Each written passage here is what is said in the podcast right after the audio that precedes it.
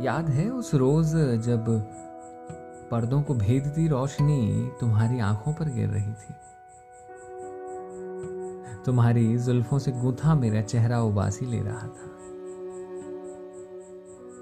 नींद के साय में डूबी सांसों को तुम मेरे सीने पर सर रखकर सुनती रही। तुम्हारे नाम के कतरे दौड़ रहे थे। कपड़ों में लिपटे वो तुम्हारे सेंट की महक कपड़ों में लिपटे वो तुम्हारे सेंट की महक दीवार के जावियों तक उड़ती रही। और माथे पर तुम्हारी उंगलियों की वो फीनी सहलाहट का एहसास। जरा अपने होठों से पूछना, चादर की सलवटों पे उपजी कहानी कैसी थी?